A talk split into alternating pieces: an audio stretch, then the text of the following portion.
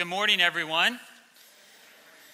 If you are here today because you have heard that Old North has a senior pastor who is young, articulate, good looking, faithful gospel guy, I haven't made a joke yet, and I'm not sure why you're all laughing. I guess we'll move on. Forget it, I'm not going to tell you. Um, good morning, my name is Marty. I'm one of the pastors here, and uh, glad to be up here, uh, although it's an unusual circumstance. Um, Pastor Nick is sick, his whole family is sick, and very sick. So we want to lift them up, that God will keep them and hold them and increase his faith um, in the midst of this time. But I got the 11th hour notice that I needed to step up and preach. And, uh, and so that's what uh, I'm up here to do this morning. So, what you'll need this morning for us to make this work, you'll need your Bible open and you'll need your compass uh, flipped to the back. So, just a couple preliminaries as we get going here. On the back of your compass, there's notes for a sermon.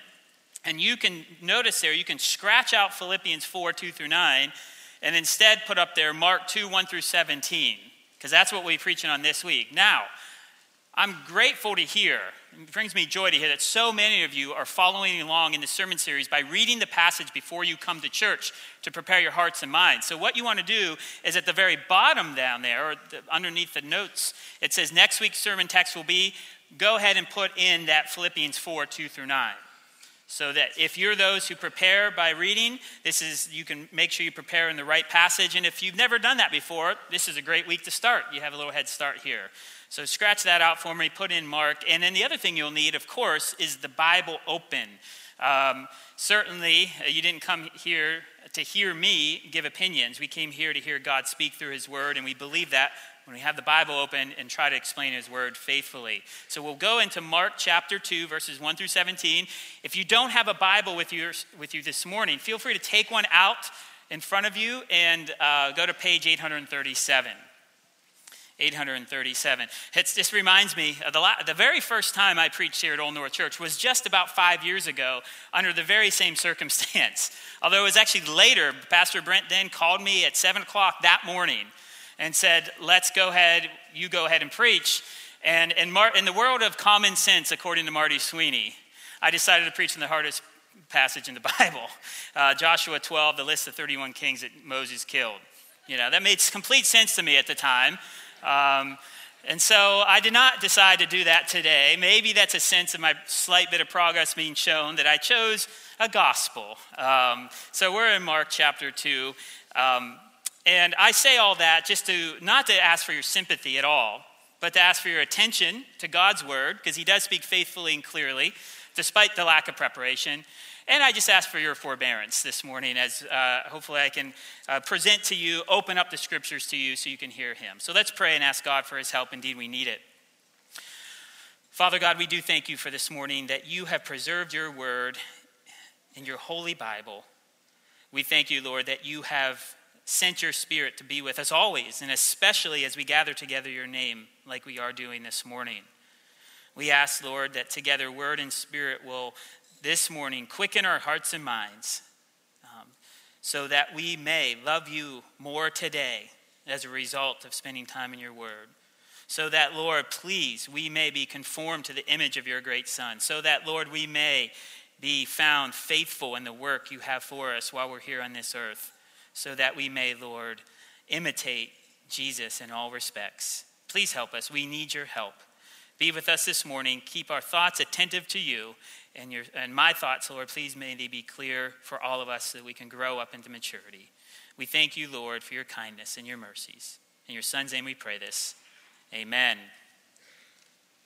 Now, the last time I preached here, I think it was back in October, I revealed to you, those of you who are here, the one statement that revolutionized my Bible reading. The one simple statement that when someone told me this years ago changed how I read the Bible. Um, and it's a simple statement, and it's something I think it's worth reminding you of this morning. And if you weren't here, then you get to be in on it as well. And that statement I want to I want to say to you before we read our scripture, and I'll tell you why. And that statement is this when you read the Bible, look for the surprise in the text. And I think that's especially true when we approach a gospel. I grew up in God's kindness. I grew up in a Christian family, in a good church, hearing these stories from infancy of Jesus and his way with the world and how God sent him into the world. And maybe you've read the Gospels many times, and so this little statement that I gave to you this morning is especially helpful because we, while we know and we think we know it's important to pay attention, we get kind of callous. We know the stories, we've heard them before. So I want to tell you the statement, look for the surprise in the text, and let's actually showcase how that works out this morning. And so, this little compass note thing here is going to be helpful for you this morning because what I want you to do is just divide it up into thirds. And the very first one, I'm just going to give you the outline of our sermon here this morning, our time together. It's kind of like a Bible study. Ask you do some work as you listen to God's word being read. So, the, the very top, you can put something like surprise number one. Right? And in the middle, you could put surprise number two. And then the, the bottom part, you can put the connection. Uh, because we have a story here, or we have a passage this, morning that has two stories. So we're going to look for a surprise in the first story, verses 1 through 12, and then the second story, verses 13 through 17. And then we're going to see if we can figure out why they're there together in the gospel. Why did Mark put them together? Okay? So as I read, as you hear God's word being read, you feel free to note down what you what surprised you when you heard it in these texts in this text and we'll work on this together so here we go mark chapter 2 verses 1 through 17 and when he returned to Capernaum after some days, it was reported that he was at home. And many gathered together, so that there was no more room, not even at the door, and he was preaching the word to them. And they came, bringing to him a paralytic carried by four men. And when they could not get near him because of the crowd, they removed the roof above him. And when they had made an opening, they let down the bed on which the paralytic lay. And when Jesus saw their faith, he said to the paralytic, Son, your sins are forgiven. Now, some of the scribes were sitting there, questioning in their hearts, Why does this man speak like that? He's blaspheming. Who can forgive sins but God alone? And immediately Jesus, perceiving in his spirit that they thus questioned within themselves, said to them, Why do you question these things in your hearts? Which is easier, to say to the paralytic, Your sins are forgiven, or to say, Rise, take up your bed and walk? But that you may know that the Son of Man has authority on earth to forgive sins, he said to the paralytic, I say to you, rise, pick up your bed, and go home. And immediately, I'm sorry, and he rose and immediately picked up his bed and went out before them all, so that they were all amazed and glorified God, saying, We never saw anything like this. He went out again beside the sea, and all the crowd was coming to him, and, he's, and he was teaching them. And as he passed by, he saw Levi, the son of Alphaeus, sitting at the tax booth, and he said to him, Follow me. And he rose and followed him. And as he reclined at the table in his house, many tax collectors and sinners were reclining with Jesus and his, and his disciples, for there were many who followed him. And the scribes of the Pharisees, when they saw that he was eating with sinners and tax collectors, said to his disciples, Why does he eat with tax collectors and sinners? And when Jesus heard it, he said to them, Those who are well have no need of a physician, but those who are sick. I came not to call the righteous, but sinners. All right, so there you go. What surprises did you see in the text, and why are these two passages put together? I mean, we know Mark, he could have said a lot of things. Certainly, he put them together because they happened after the other, but lots of things happened. Why did Mark put those together here in this spot? Well, as we read this morning, and I imagine you, uh, you can see in this passage that these are quite rich stories. Verses 1 through 12 gives us a story of a healing, and then verses 13 through 17, a story of a, of a calling. Uh, and, and between the two, as, as I read this, you may have picked up that this section really is all about sin and forgiveness. Verses 5, 10, 16, and 17 all speak of those words there. I mean, you have a man laid up on a map, dropped through the ceiling to be healed. You have a tax collector minding his own business, doing his work, immediately giving up his job and his power to follow Jesus. These aren't everyday stories, but their peculiarity is not the basis for the surprise this morning. So let's look at that. Verses 1 through 12. Surprise number one the paralyzed man. Jesus is in town. He's done some amazing things out and about, but he's come back to Capernaum and he's encamped at home. And no doubt the crowds that Mark speaks of that are gathering around him, pressing in, in on this small house, they're crowding around him because they've heard he's done some amazing things. In chapter 1 alone in Mark's gospel, Mark tells us that he's cast out a demon, healed many people, and cleaned up a leper. But according to Mark chapter 1, verse 38, you can put your eyes up there on that passage, Jesus never intended to draw big crowds by working miracles. He came because he wanted to preach the gospel of the kingdom of God. And so that's indeed what he's doing here in our, in our passage this morning. You see there, verse 2, that he was preaching the word to them. Now, on the scene comes a paralyzed man. He has some wonderful friends, doesn't he? I mean, he, they try to get him to the house where Jesus is, but they're too late. It's jam packed, it's too crowded, they can't get in. But because they really believe that Jesus is the man to go to if your legs don't work, they decided to pull off something I think only maybe MacGyver could do. I apologize, that's a bit of a dated reference, isn't it? MacGy- don't what's a, like, a modern or Jack Bauer, maybe. On, well, it's sad that I know I'm really old when my updated references to dated references are still 10 years old. So you figure it out, those you youngins, and do all what you do on Google. MacGyver's a pretty cool guy. Only he could figure out how to get five men on a roof to hold them, but figure out how to dig through it a hole big enough to lower a man laying flat on a mat down through the roof. That's pretty impressive. Now, Jesus is standing there, no doubt the dirt and the clay and the sand was coming down on his head and all those around him. And I'm sure there's little chance that Jesus could continue on with his sermon, and no doubt everyone around them was wondering what was going on. And yet, through the ruckus, Jesus still receives him warmly. But that's not really the big surprise. The big surprise comes there in verse 5. Did you see that when you we first read through it? Here in the middle of Jesus' sermon, a man enters the scene, obviously crippled, obviously desperate, no doubt destitute. And this paralyzed man come inching down from above. No doubt every single person in this room, surely some of them, and maybe all of them said, ha, tap their neighbor. Now this, this is the reason we came out we finally get to see this miracle worker in action. I mean, there we go. Let's see if he's the real deal. So the crowds wait in anticipation. Or perhaps change your point of view a bit and think of this poor paralyzed man laying there. Maybe, just maybe, I'm not sure, but maybe I get to walk for the first time. I mean, I see people walking, running to the marketplace back and forth every day. I've never done that. Maybe this is the day I finally can get my life.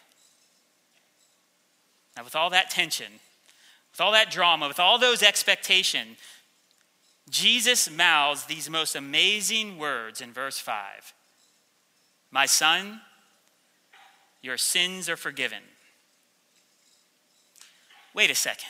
I'm sure the murmurs started. What did he say?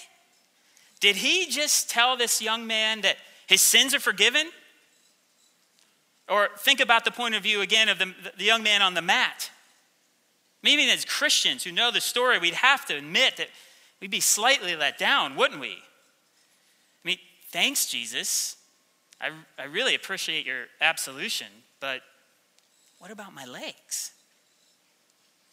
See, faced with such high drama and a very impressionable crowd, Jesus did what this man most desperately needed he forgave him. Now that's surprising. Shocking, in fact, isn't it? Now, the scribes and Pharisees, they were shocked because Jesus had the audacity to claim to do something that only God could do. Jesus was proclaiming that he himself, to be the same level as God, the creator of all the universe, Yahweh himself, the only one who could do such a thing. Jesus was making this claim. And they rightly asked there, who can forgive sins but God alone? And the answer, of course, is no one. So Mark is waving his author's hand and say, Don't miss this, friends. Jesus is saying he is God. Jesus has the power and authority that only God does. Now, knowing that some in the crowd didn't believe him, Jesus asked the question there in verse 9. Look down there. Which is easier to say, Your sins are forgiven, or rise, take up your mat, and walk? Of course, it's much easier to say, Your sins are forgiven. Why? Because no one could prove or disprove that it actually happened. If I say to Lynn down there in the front row, Lynn, your sins are forgiven, no one could prove me, right or wrong. So, there in verse 11, we see that Jesus tells the young man there laying down, Get up and walk. And that's exactly what he did. He rose up and immediately went out before them, walking right by them, to the astonishment of everyone in the room. But with all of that, it's quite easy to miss that big surprise. Did you notice in verse 10 there what Jesus' reason for healing the man? As he says, to demonstrate that he had the power to forgive. That's right. The shocking statement to those poor people and this destitute man laying down, paralyzed, is that he indeed had a real problem, but it had nothing to do with his legs. It was his sin that was the real problem. See, Mark wants us to see very clear early on here that Jesus' mission isn't simply to our, uh, heal our bodily ills or to help us with our problems of this world. Those kinds of help and healing will only lead to temporary help, and eventually we still have those problems and we will die. Jesus came to heal us of a far greater sickness. That's our spiritual illness. That ones, ones that lead to spiritual death and eternal loss and forfeiture of all this great kingdom that he's been preaching would all be gone unless we're healed of this problem, of this disease. He's come to do something far greater and far more important than to heal our physical bodies. Jesus didn't come to iron out the problems in this world and the difficulties in our lives, but to give us a hope of a future kingdom, a better world where there'll be no sin or sickness or dying or disease or tears or suffering. His mission was to preach about this world so that we believe one day it will come, and it's only in Him we get entrance into that world. And that's why this story is right here in Mark chapter 2. Because Mark knows his readers, and in God's spirit and inspiration, he knew us even today when he wrote this gospel. That he knew that we would, if we read chapter one, we get the impression that Jesus was simply an amazing miracle worker, worker. And that, boy, maybe he'll do something for me like that. See, Mark isn't content with a Jesus seen only as a great teacher, a miracle worker, or even only as a great king, though he spends much of the rest of the gospel telling us about that. He wants to make sure here in this little snapshot that we see a different angle, a different portrait of Jesus that all fits together, but it's a different view that he is the great physician. And that's why he gives us that amazing statement there in verse 17. I have come not to call the righteous, but sinners, those who have no need of a physician, but those who are sick. Jesus indeed came to heal, but he, his healing was of a completely different kind than most anyone thought that they needed. He came to heal sin sick sinners. Now, let's think about that for a minute because this is a surprise that may change everything you think about Christianity, indeed, everything you think about what's needed for the world. Because the basic need that everyone has, have, even those who have the misfortune and have terrible illnesses of physical limitations or diseases and the like, but everyone together has a need that they need forgiven. See, I imagine a good number of us here this morning are dominated by those kinds of concerns of this world, right? Physical needs, financial needs, relational needs. You know, think about your prayer life for the last week. What dominated your requests? Think about your small groups prayer list. What dominates those requests? And expanding out beyond ourselves. Think about the worries for our country or other countries and continents around the world.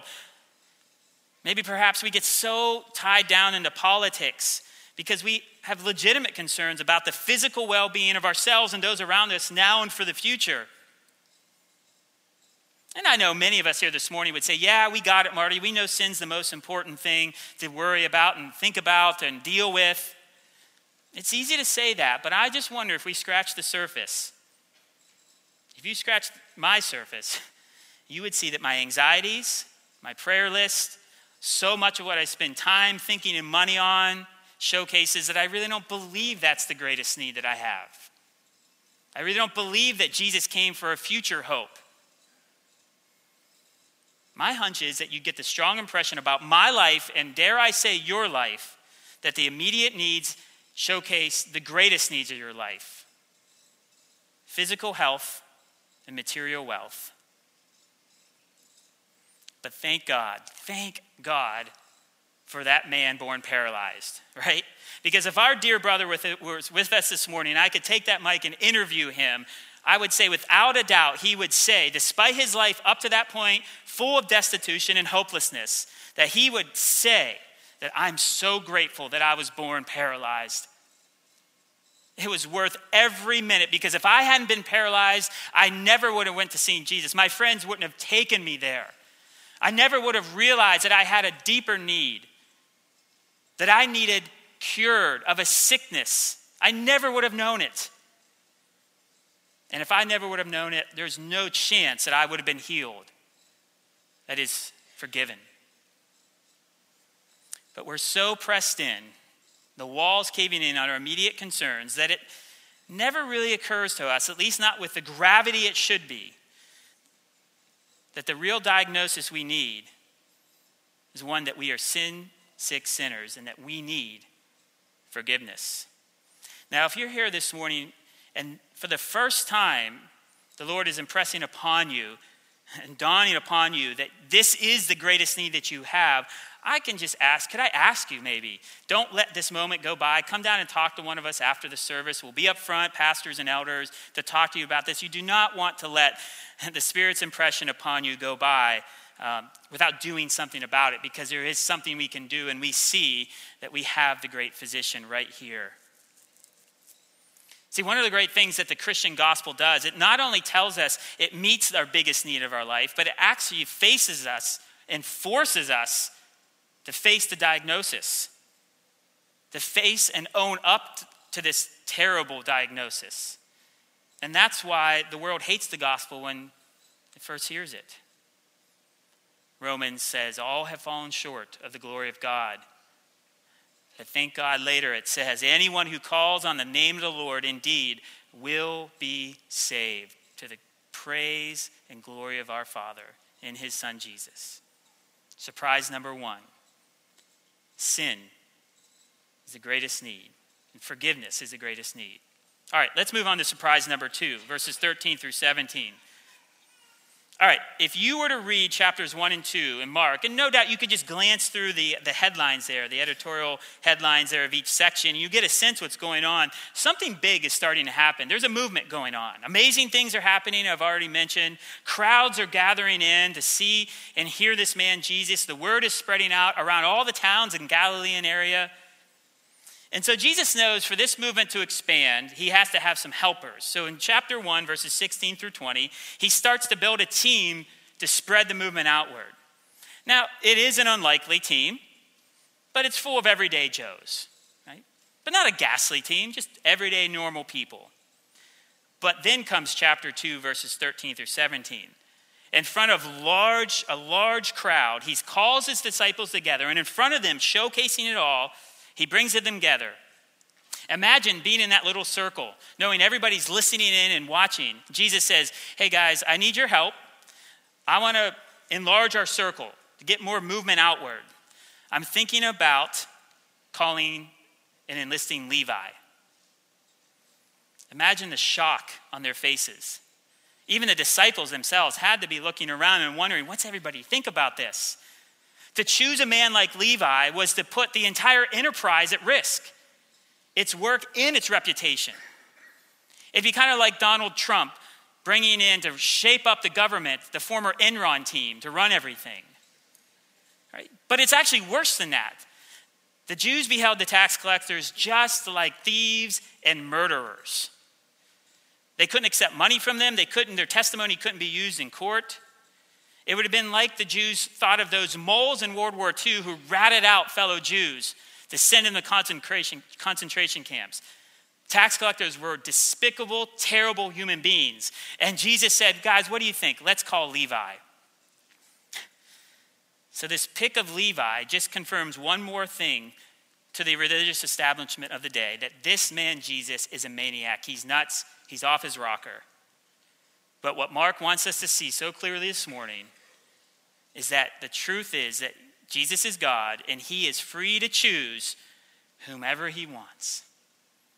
It's not much different than 1 Corinthians chapter 1 verse 26. You don't have to turn there, I'll read it to you, but it says a similar thing. For your calling, consider your calling, brothers and sisters.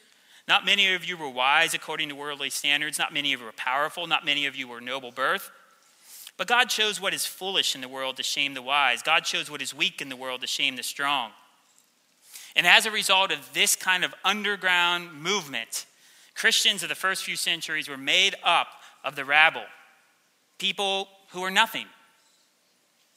And I think the danger for us here today in 21st century America, especially here, is that we really don't consider ourselves of such lowly estate, do we?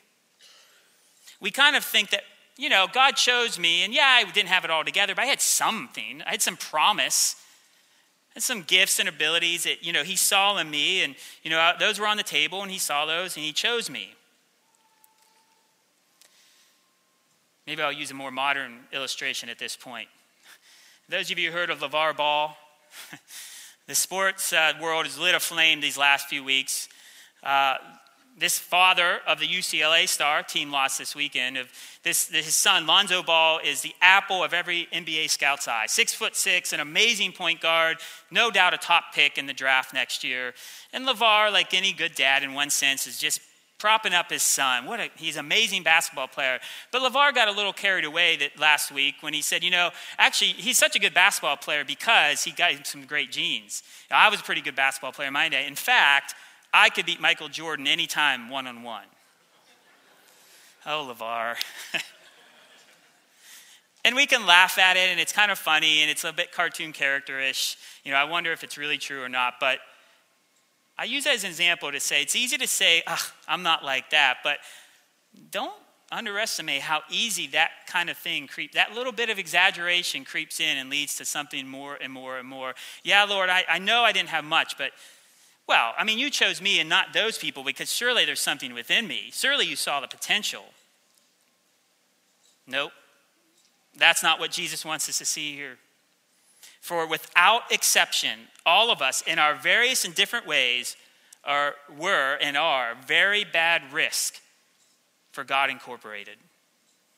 What God saw in you when He called you to be His own is simply this that you're a sin sick sinner who desperately needed forgiveness. And until we understand that, brothers and sisters, we will not be able to sing with our true heart's desire and our mind's engagement, Generous King or Amazing Love. How can it be? We'll lip the words, but we'll say, well, you know, I kind of, I deserve some of it. Amazing grace, how sweet the sound. It saved a wretch like me.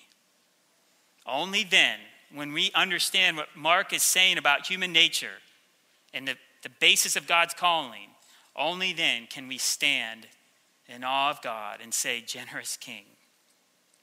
See, what this story demonstrates here is that God is pleased to call whomever he wants, and sometimes he calls the worst.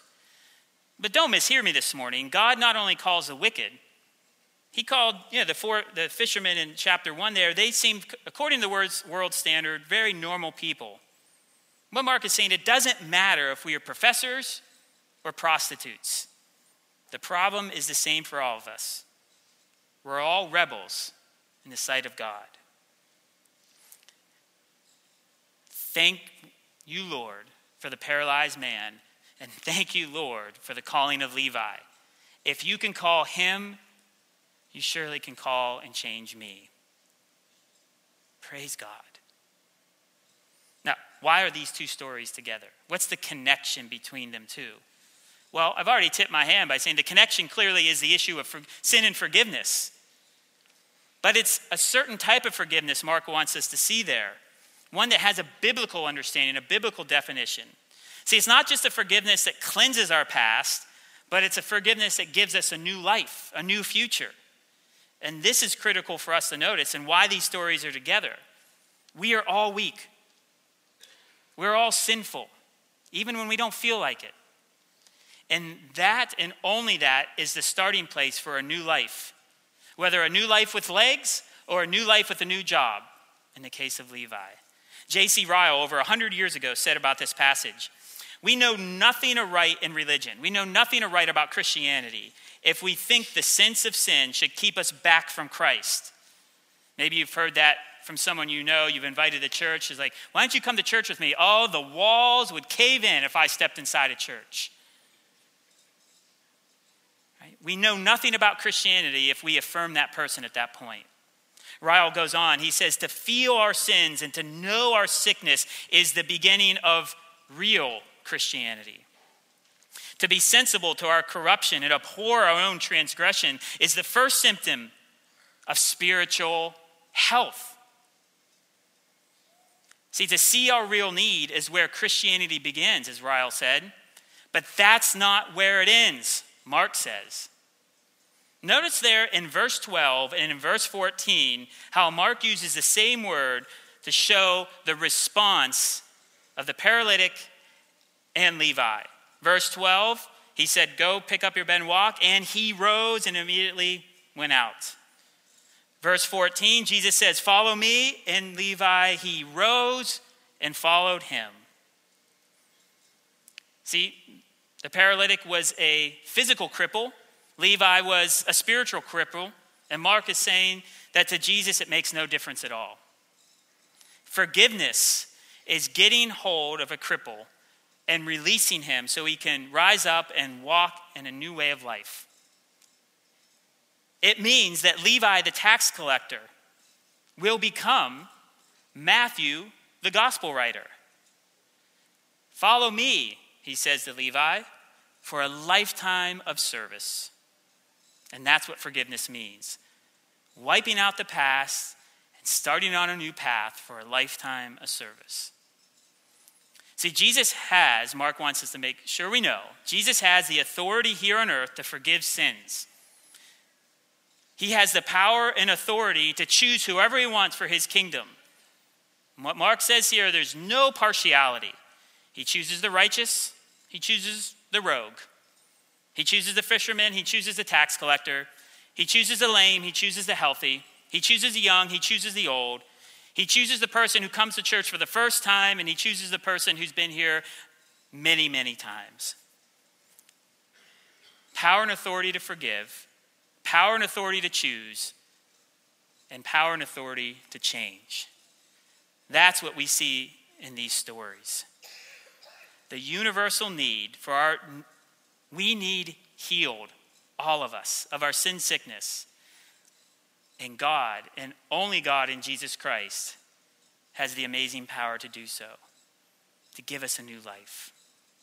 Let me put it this way if Jesus was standing with us today and he did the same thing, except he just went down and healed the man of his paralysis and said, Get up and walk, we would probably be the same, give the same response in verse 12.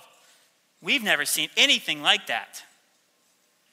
And then walk away, say, Boy, I sure hope when I have problems like sickness and financial hardship and destitution, I sure hope when those problems come in that Jesus is around so he can do that for me like he did for this guy. See, we only would have identified ourselves with this young man on the mat only when we have real problems or big problems. But instead, Jesus amazingly weaves everyone's story together in this one miracle, in this one sentence, because everyone has the same sickness as the paralytic. We all can identify with the paralyzed man. We can all identify with Le- Levi. And that's why verse 17 there is so key to the entire gospel. Jesus came to help those who are sick. The sickness of sin leaves us in such desperation that we should want to do anything, even burying through a, roof and coming down in the middle of this meeting to figure out a way to get rid of that sickness. Everyone is sick, Jesus says. But according to verse 17, only those who know it will seek help. Friends, my appeal to you this morning is not to scoff this off as hyperbole or to shun it as being an overly negative or glib viewpoint of life. No, this is one of the greatest messages you'll ever hear. And I'm not talking about my message, I'm talking about this message. That indeed you have a serious, grave problem. But the great news is that you have one that loves you enough to heal you right where you are. No qualifications, no pretense, no conditions at all. Can I ask you not to neglect the call to go to the greatest physician for the most wonderful cure known to man? To be forgiven, reconciled, adopted, justified, considered as a son and daughter and perfect in his eye simply by putting your faith either for the first time or once again and renew it in confidence faith in the Lord Jesus Christ, generous King, you give. Now, don't presume upon Jesus' forgiveness. When we presume, we fall into the Pharisees and scribes camp. They say, I'm fine, I'm good enough, I'm not like those people. I don't do that, that, and that. No, only those who are sick call the doctor. Perhaps this is why so many of us don't like going to the doctor, because it'll expose what we think is going on blood tests or our aging bodies or whatever, and we're just scared. And what I want to say, understandably so, but you don't have to be scared this morning because Jesus already knows whether you go to the doctors or not. When I grew up, each and every week we would say the Apostles' Creed. And there was a statement in there that I always said, I think, why do we say that? Everybody knows it. It says, We believe, or I, we believe in the forgiveness of sins. I've come to realize that's an immensely important sentence. It really contains all of Christianity, doesn't it? It's bringing us out of one world and into the next. It brings us from one loyalty to a whole new, much more important loyalty, the only loyalty that matters. And so, my question for you this morning is has God done that great redeeming work in you? Has He brought you out of that darkness? And if He has, are you still calling upon Him as your great physician, pleading with Him to get rid of that horrible illness called sin in your life? Oh, it's a lifelong process, but friends, He is faithful to His promise. He will do it. So, in our state of weakness this morning, let us close, rather with a we hear it for the first time or we're doing this for the 10,000th time, let us ask the Lord to give us the strength to do what Levi and the paralytic did. Get up, rise up, and follow him this day and the future. Would you join me in that prayer? Father God, we do thank you for your kindness and mercy. We ask you, Lord, that you will heal us. We thank you for the deposit and the guarantee of that work through your Holy Spirit. And Lord, if we're unsure this morning, please confirm in, uh, us. Indeed, you are doing that work. Lord, I ask, Lord, if anyone's unsure, but Lord, you haven't, they haven't sought you out as a great physician, please, please allow that to happen this morning. And for all of us together, Lord, let us seek you in all ways, mind, body, and spirit. Everything we do, at work, at home, at play, at rest, with everybody and every time and a, when we're by ourselves. You're a wonderful God, and let us see you as a wonderful King and the great physician of our souls. We love you, Lord. We thank you. Amen.